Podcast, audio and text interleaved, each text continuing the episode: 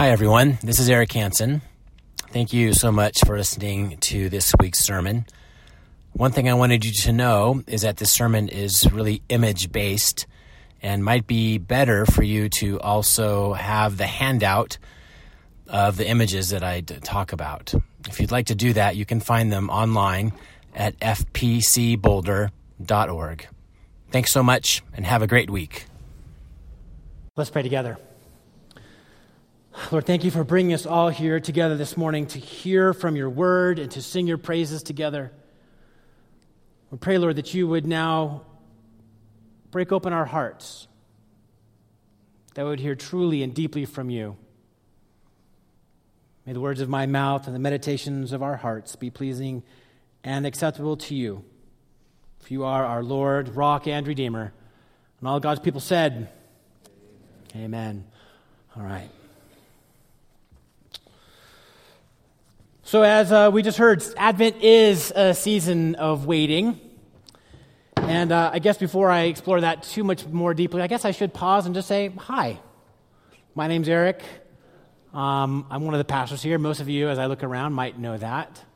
Um, I've been gone for a couple weeks, and um, I'm really hoping that this is just like a, riding a bike and will feel immediately familiar to all of us. So, Advent is this season, the very beginning of uh, the Ad, our Christian calendar as a year, as Jane so well and ably walked us through uh, last Sunday. It's this time where we, we remember and we recall the narrative when the, the world was groaning under the weight of a need for the Savior to come. And now, ever since the Christ child was born, lived, was crucified, died and rose again. Now, now we stand in this in between time where Advent is the time where we simultaneously celebrate the fact that the Christ child has come. But there's also a second Advent where we celebrate the reality that the Christ child will come again as a full grown man, glorious in his splendor. And this year, what we're doing is simply sort of walking our way through and around the Advent calendar. And what we're hoping to say simply is this that Jesus is hope, peace, joy, and love. Jesus is those things incarnate in the flesh. It's not just what we're saying is God's going to sort of like carry in this wagon behind him these things, peace and love and joy. No, actually they he is those things. Jesus is hope. Today we'll be talking about how Jesus is peace, is joy, is love. Those things sound pretty good, don't they? Hope, peace, joy, and love. They sound like the kind of thing maybe you'd find on a card that comes in the mail. But do we really need them? Do we really need a spirituality for those things? Do we really need God to intervene into humanity? Can't we just sort of like figure it out? It seems like we're trying pretty hard. And here's, friends, where I want to say something to you the Boulder bubble is real. Now, that means the whole county, friends. If you come from somewhere else and you've come into church this morning, I'm glad you're here. But the bubble's just as big and thick where you live, I guarantee it. And it shields us, actually, from, from seeing a lot of reality. Our problems are, are actually, they feel maybe they're real to us, but also maybe kind of, maybe kind of tame. Sure, of course. Sometimes things, you know, they kind of get out of hand at home. We're at the workplace. Sometimes we have to deal with someone who's sort of yelling out with some sort of mental illness on Pearl. We have problems. But basically, we feel like we can kind of manage them. We'll call the expert. We'll meet with the person. We'll, we'll take the four steps. We'll, we'll read the article. Really it seems like for the most part we can manage this on our own. What we're going to talk about today, friends, is the reality that actually what goes on in the boulder bubble is not all that different than what goes on outside of it. That actually what we're doing is we're masking the human problem. It's veiled behind all sorts of safety and security, but it's real. And we can hide here how deep that problem goes. But, friends, I know, because I know, we have habits that are vile. We have a way of thinking about things that is an affront to God. There are things that we think about our spouse that we should never think about another human being. There are ways that we act underhanded as a, as a way of self protection that, when we really get down to it, we realize the problem has crept not just into the boulder bubble, but into my heart and into yours. Wow, do we work hard to disguise it and ignore it. Setting aside the reality that, that humanity, myself included, needs real deep spiritual intervention. Something to come from outside myself if it's really going to get fixed. The problem is deep and central and core to us. But that's not what I thought I was going to say to you today. What I thought I was going to say today is, is I'm going to show you some, I was going to show you some really wonderful, beautiful pictures of peace, human peace, and how God's responsible for that. And God is. But I realized that I needed more to be confronted with the need for peace to come in the flesh. I realized I needed to see and be reminded and challenged with the reality actually that the bubble needs to pop and that I need God to intervene. And so do we. And this came to me as I was on this little image search, and I came on this website, widerimage.reuters.com. And the rest of a good chunk of the rest of this sermon is just simply going to be, as Joe mentioned, sort of walking through a, bunch of images that were found, you know, you find on Reuters. We're going to sort of just watch them and sort of um, I'll read you a little, give you a little bit of context. And every two or three slides, we're going to read some scripture as a prayer. I'll read it aloud. You can follow along in heart and mind. See, we actually do need a peace to come in the flesh. So, what I want you to do is sort of just follow along. It's going to feel like it's a long time. Because sometimes it takes that long to dig all the way to where the treasure is. Okay? Let's go. First picture. A man carries his daughter away from an Islamic State controlled neighborhood during a battle in Mosul.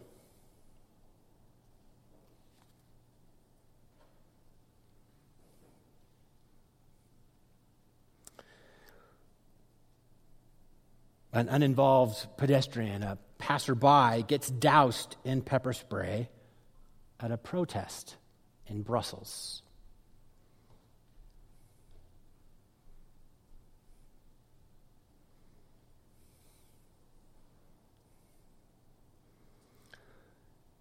A young woman lies down in front of her brother's grave.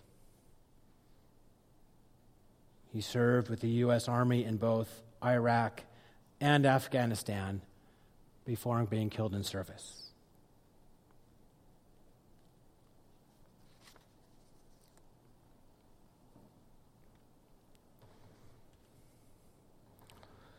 Jesus says,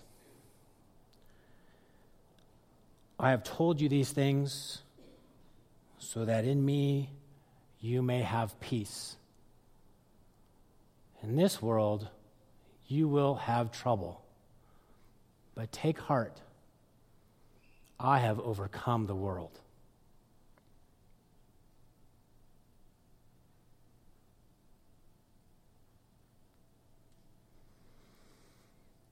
Man walks with a bloody lip as demonstrators yell at him outside a white nationalist speech on the campus of the University of Florida.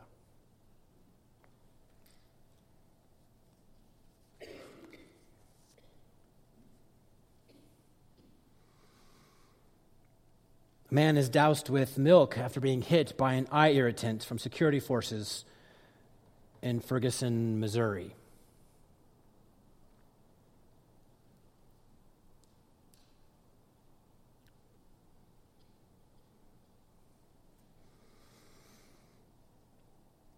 Police hit a student protester during violence in Letpadan, Myanmar.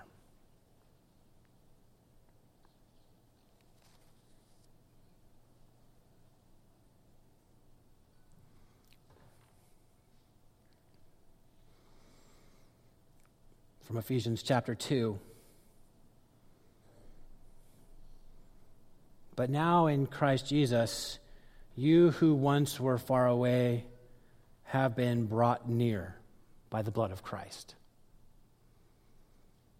For he himself is our peace, who has made the two groups one and has destroyed the barrier, the dividing wall of hostility, by setting aside in his flesh the law with its commands and its regulations.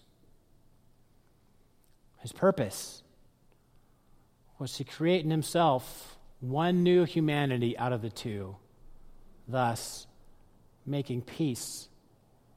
And in one body, to reconcile both of them to God through the cross, by which he put to death their hostility.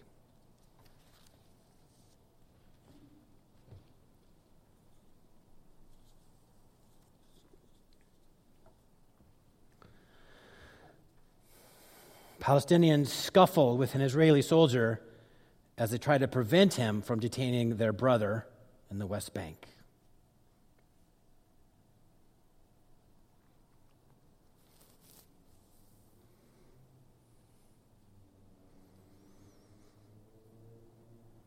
U.S. Army soldiers fire a howitzer cannon at a forward fire base in Kandahar province in Afghanistan.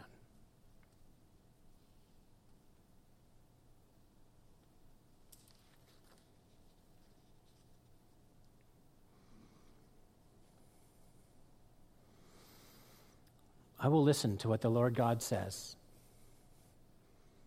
He promises peace to his people, his faithful servants. But let them not turn to folly. Surely his salvation is near those who fear him, that his glory may dwell in our land.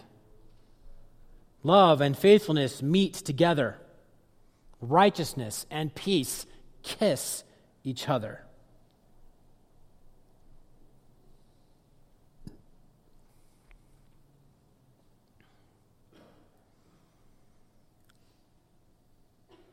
Man holds the body of a dead child among bodies of people killed by nerve gas in the Duma neighborhood of Damascus, Syria.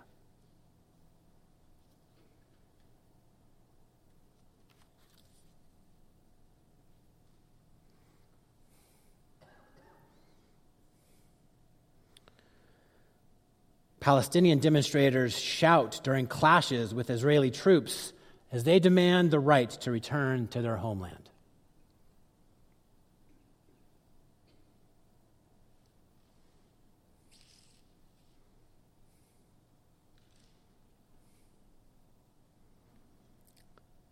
Fatima Ibrahim Hadi, age 12, who is malnourished and weighs just 22 pounds sits on a bed at a clinic in Aslam, Yemen.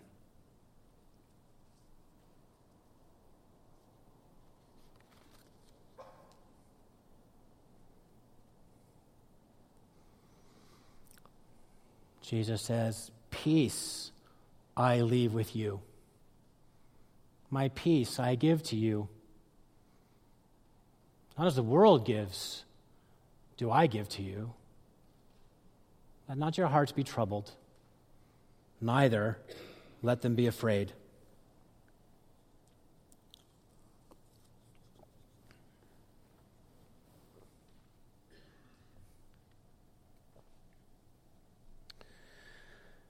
Two parents grieve near Sandy Hook Elementary in Connecticut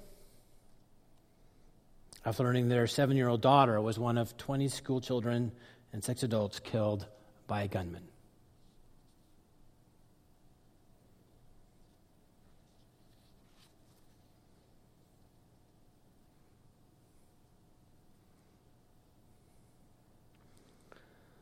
Leaves cover the face of 11 month old Rohingya refugee Abdul Aziz. He died from treatable but untreated fever and coughing.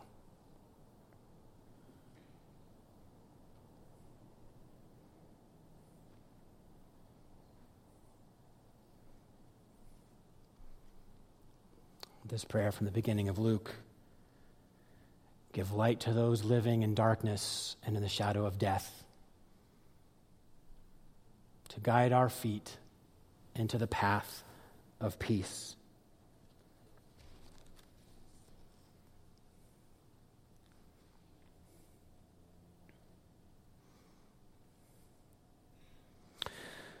Residents react as policemen take position during an operation in the Mare slums complex in Rio de Janeiro Brazil.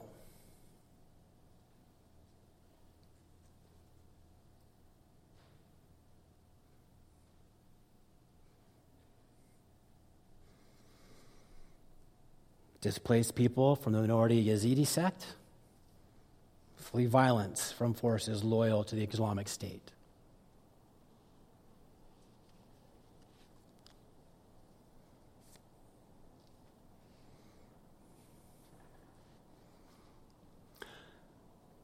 A man grasps a bag of tangerines as people receive free produce handed out by farmers in Athens, Greece.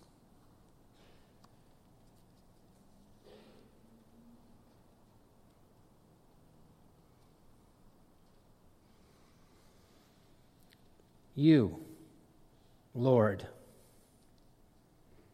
will keep in perfect peace those whose minds are steadfast because they trust in you.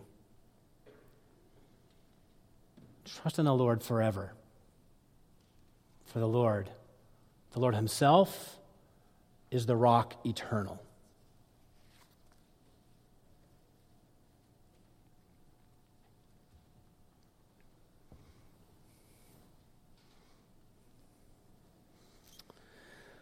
Lone activist Ieshia Evans stands her ground while offering her hands for arrest as she is charged by riot police in Baton Rouge.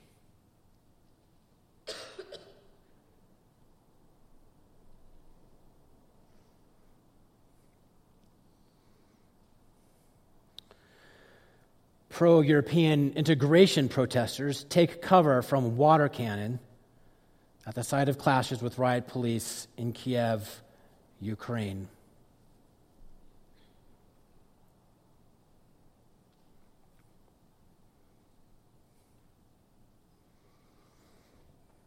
And now, this passage, which often is part of Holy Week. Rejoice greatly, daughter Zion. Shout, daughter Jerusalem. See, your king comes to you, righteous and victorious, lowly and riding on a donkey, on a coal, on a colt, the foal of a donkey. I will take away the chariots from Ephraim and the war horses from Jerusalem, and the battle bow will be broken. He, the king, will proclaim peace to the nations.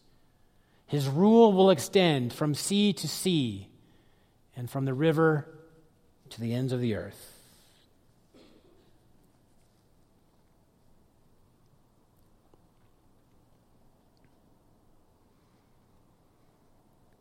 Turkey backed Syrian rebel fighters assist their injured fellow fighter near the border town of Tal Abyad in Syria.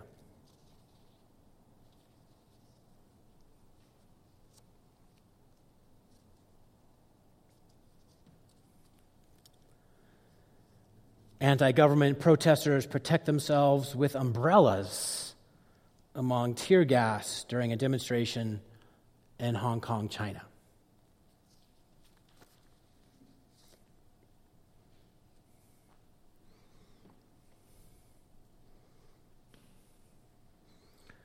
Fourteen Christians were martyred last Sunday on the first Sunday of Advent as they left their church in Hantoukoura, Burkina Faso.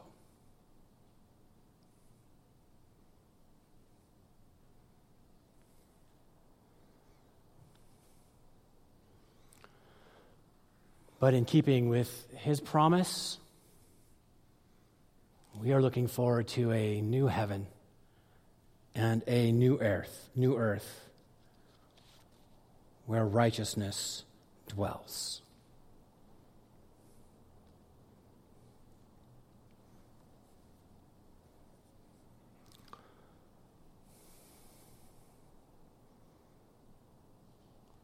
Friends, does the world need a Savior?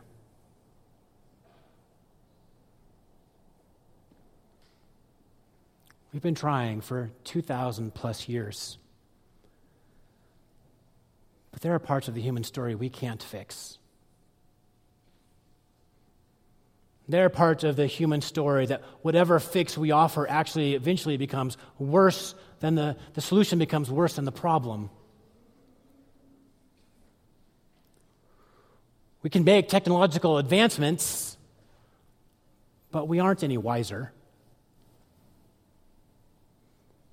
We can make stacks of laws, but they don't fix our heart of stone.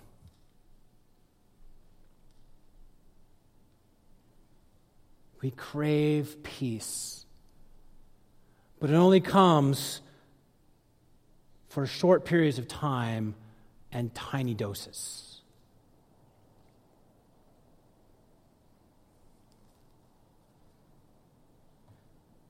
we we mask and we hide human sin.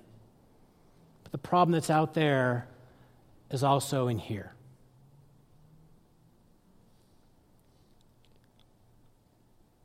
But God cannot be mocked. He sees the problem. He knows it better than we do. And what is God going to do? How is this going to get fixed?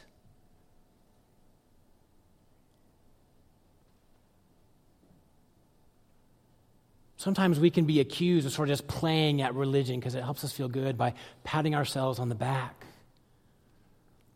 But it must be more important than that.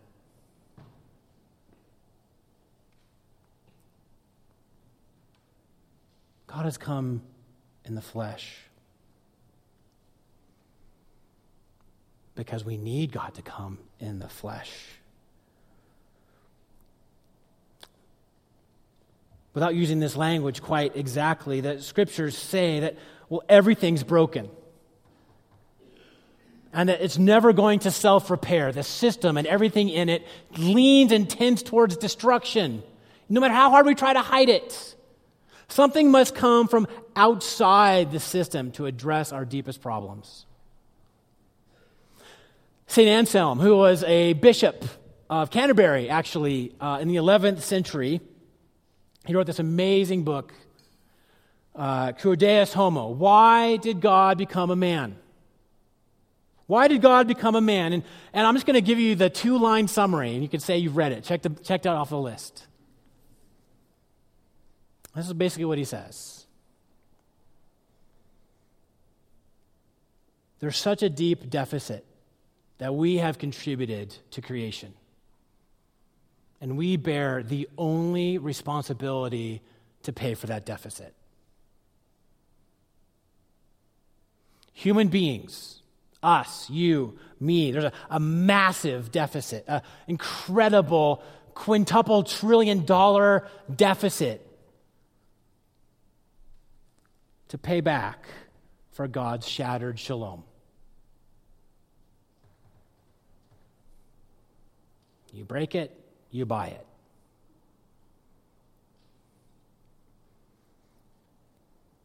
But the problem is, friends, the price is too heavy.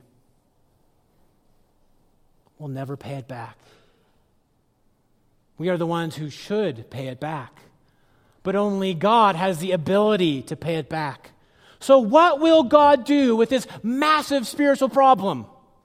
How will He bring peace in a shalom shattered world? He will combine the one who should pay it back in humanity with the one who can pay it back in divinity, and the Messiah is born. God comes in the flesh. And he comes for you and he comes for me because we can easily tell ourselves that those images are the real sin and we don't have it, but we do.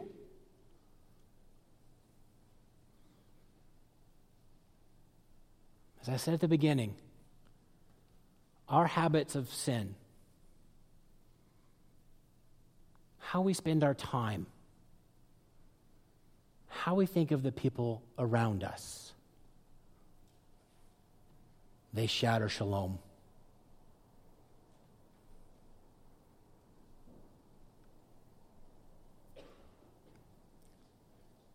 And God comes peace incarnate in the flesh. The one who should pay and the one who can pay come together. That's what we celebrate at Advent. This is not just a moment for us to like put up some green bows and some lights.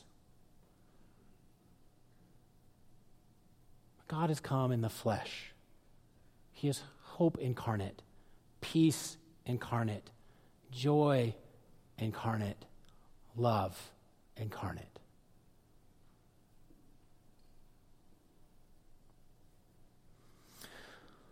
When I was uh, in seminary, one of my favorite books on the incarnation was this little book here um, called On the Incarnation by Saint Athanasius. And it's really, it truly is quite short. I totally recommend it. It's going to take a while to get to the rhythm of it, um, but it's really excellent. It's about 95 pages. It's about 110 pages if you get the edition with the really excellent C.S. Lewis introduction. It's totally worth it. And as I was trying to figure out how, what can I say? How do I think about my way through this Advent series that sort of offers us both a real, sobering look at the problem and the real hope that we have in the Messiah who has come and will come again, well, these couple passages were things that leapt to me. You might be wondering why we are discussing the origin of humankind when we set out to talk about the words becoming a man. And it's relevant for this reason. It was our sorry state that caused the words to come down. It was our transgression that called out his love for us, so that he made haste to help us and to appear among us. That's what God does, friends. God makes haste in love. When people ask, what is God going to do with human sin? We already know the answer. Comes in the flesh out of love and sacrifice. We continue. You know, in the third century, how it is when some great king enters a large city and dwells in just one of its houses.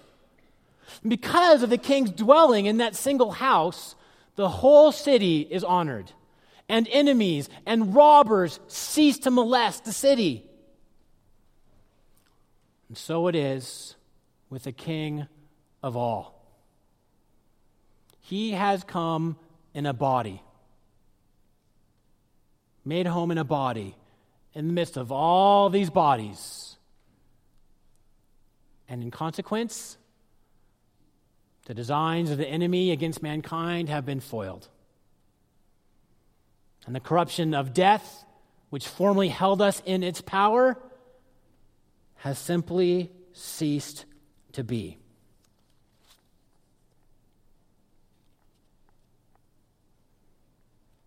Advent signals the time when God incarnate has moved in. This is the good news.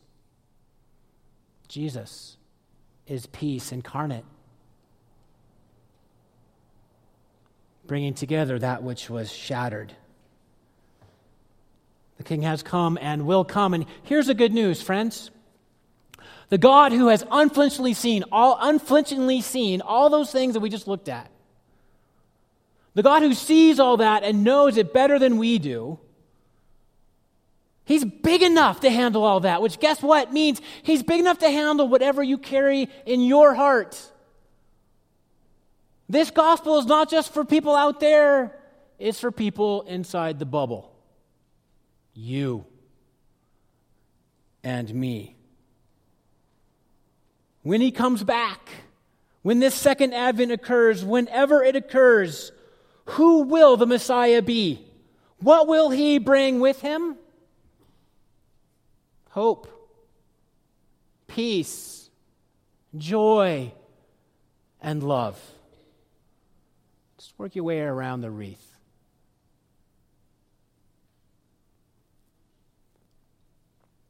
Friends, every single one of us in this room has brought something that's fragmented, fractured, broken, even shattered. Can you stop trying to fix it yourself? What if you bring it to the Messiah?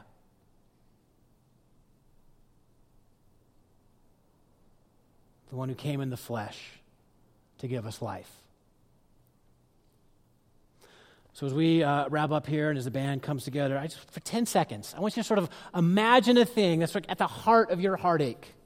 Something that feels deeply wounded and broken, something with a family member or a friend or workplace or something you just have never confessed. And for the next 15 seconds, I'm just going to ask you in silence to show it to the Messiah. What will he do? Lovingly forgive you, redeem you, include you. See if you don't hear the whisper. Go ahead, next 15 seconds. Just think about what that is and just imagine sort of holding it up to God.